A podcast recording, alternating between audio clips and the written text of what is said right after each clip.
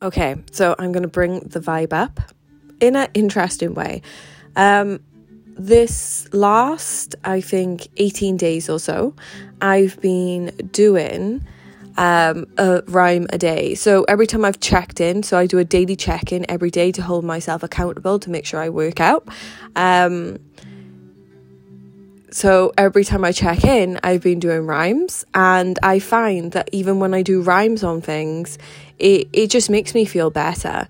Like um, even when I hate I hate running, I hate running. So I like wrote a rhyme which was like, "Oh, it's run time. I wish I had a dime every time I ran in a fucking line. Maybe then it'd change my mind."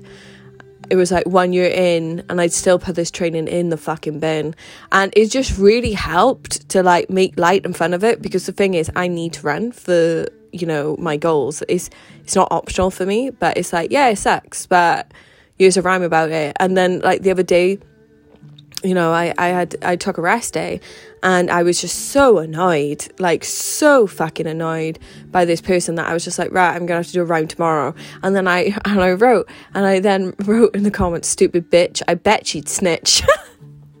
and it just like in a moment where you're just so angry or whatever and you write that rhyme, it does take the edge off a bit or it just lets you put your emotion into a more of creative flow that makes you feel better. Because I think in life, a lot of us, we are so taught to avoid the emotion that it's just hard but we can t- we can talk about those emotions in songs so if you notice like when people say it like people like ooh but like people like walk around all the time singing songs about these powerful emotions.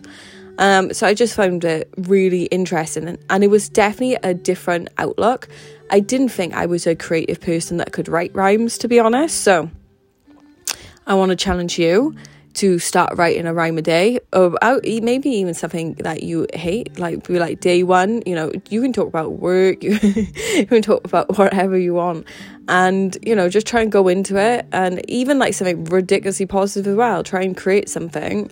You know just do the basic rhyming. I did just try and rhyme on the end. Like the other day i was just like oh, today I spent time with Jerry. I would have preferred to spend time with Jim.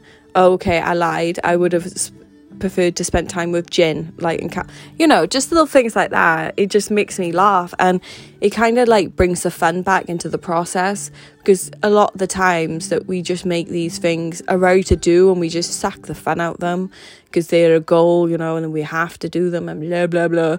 So I'm going to challenge you to do a rhyme, see what you come up with, surprise yourself, have a bit of fun, and have an amazing day. See ya.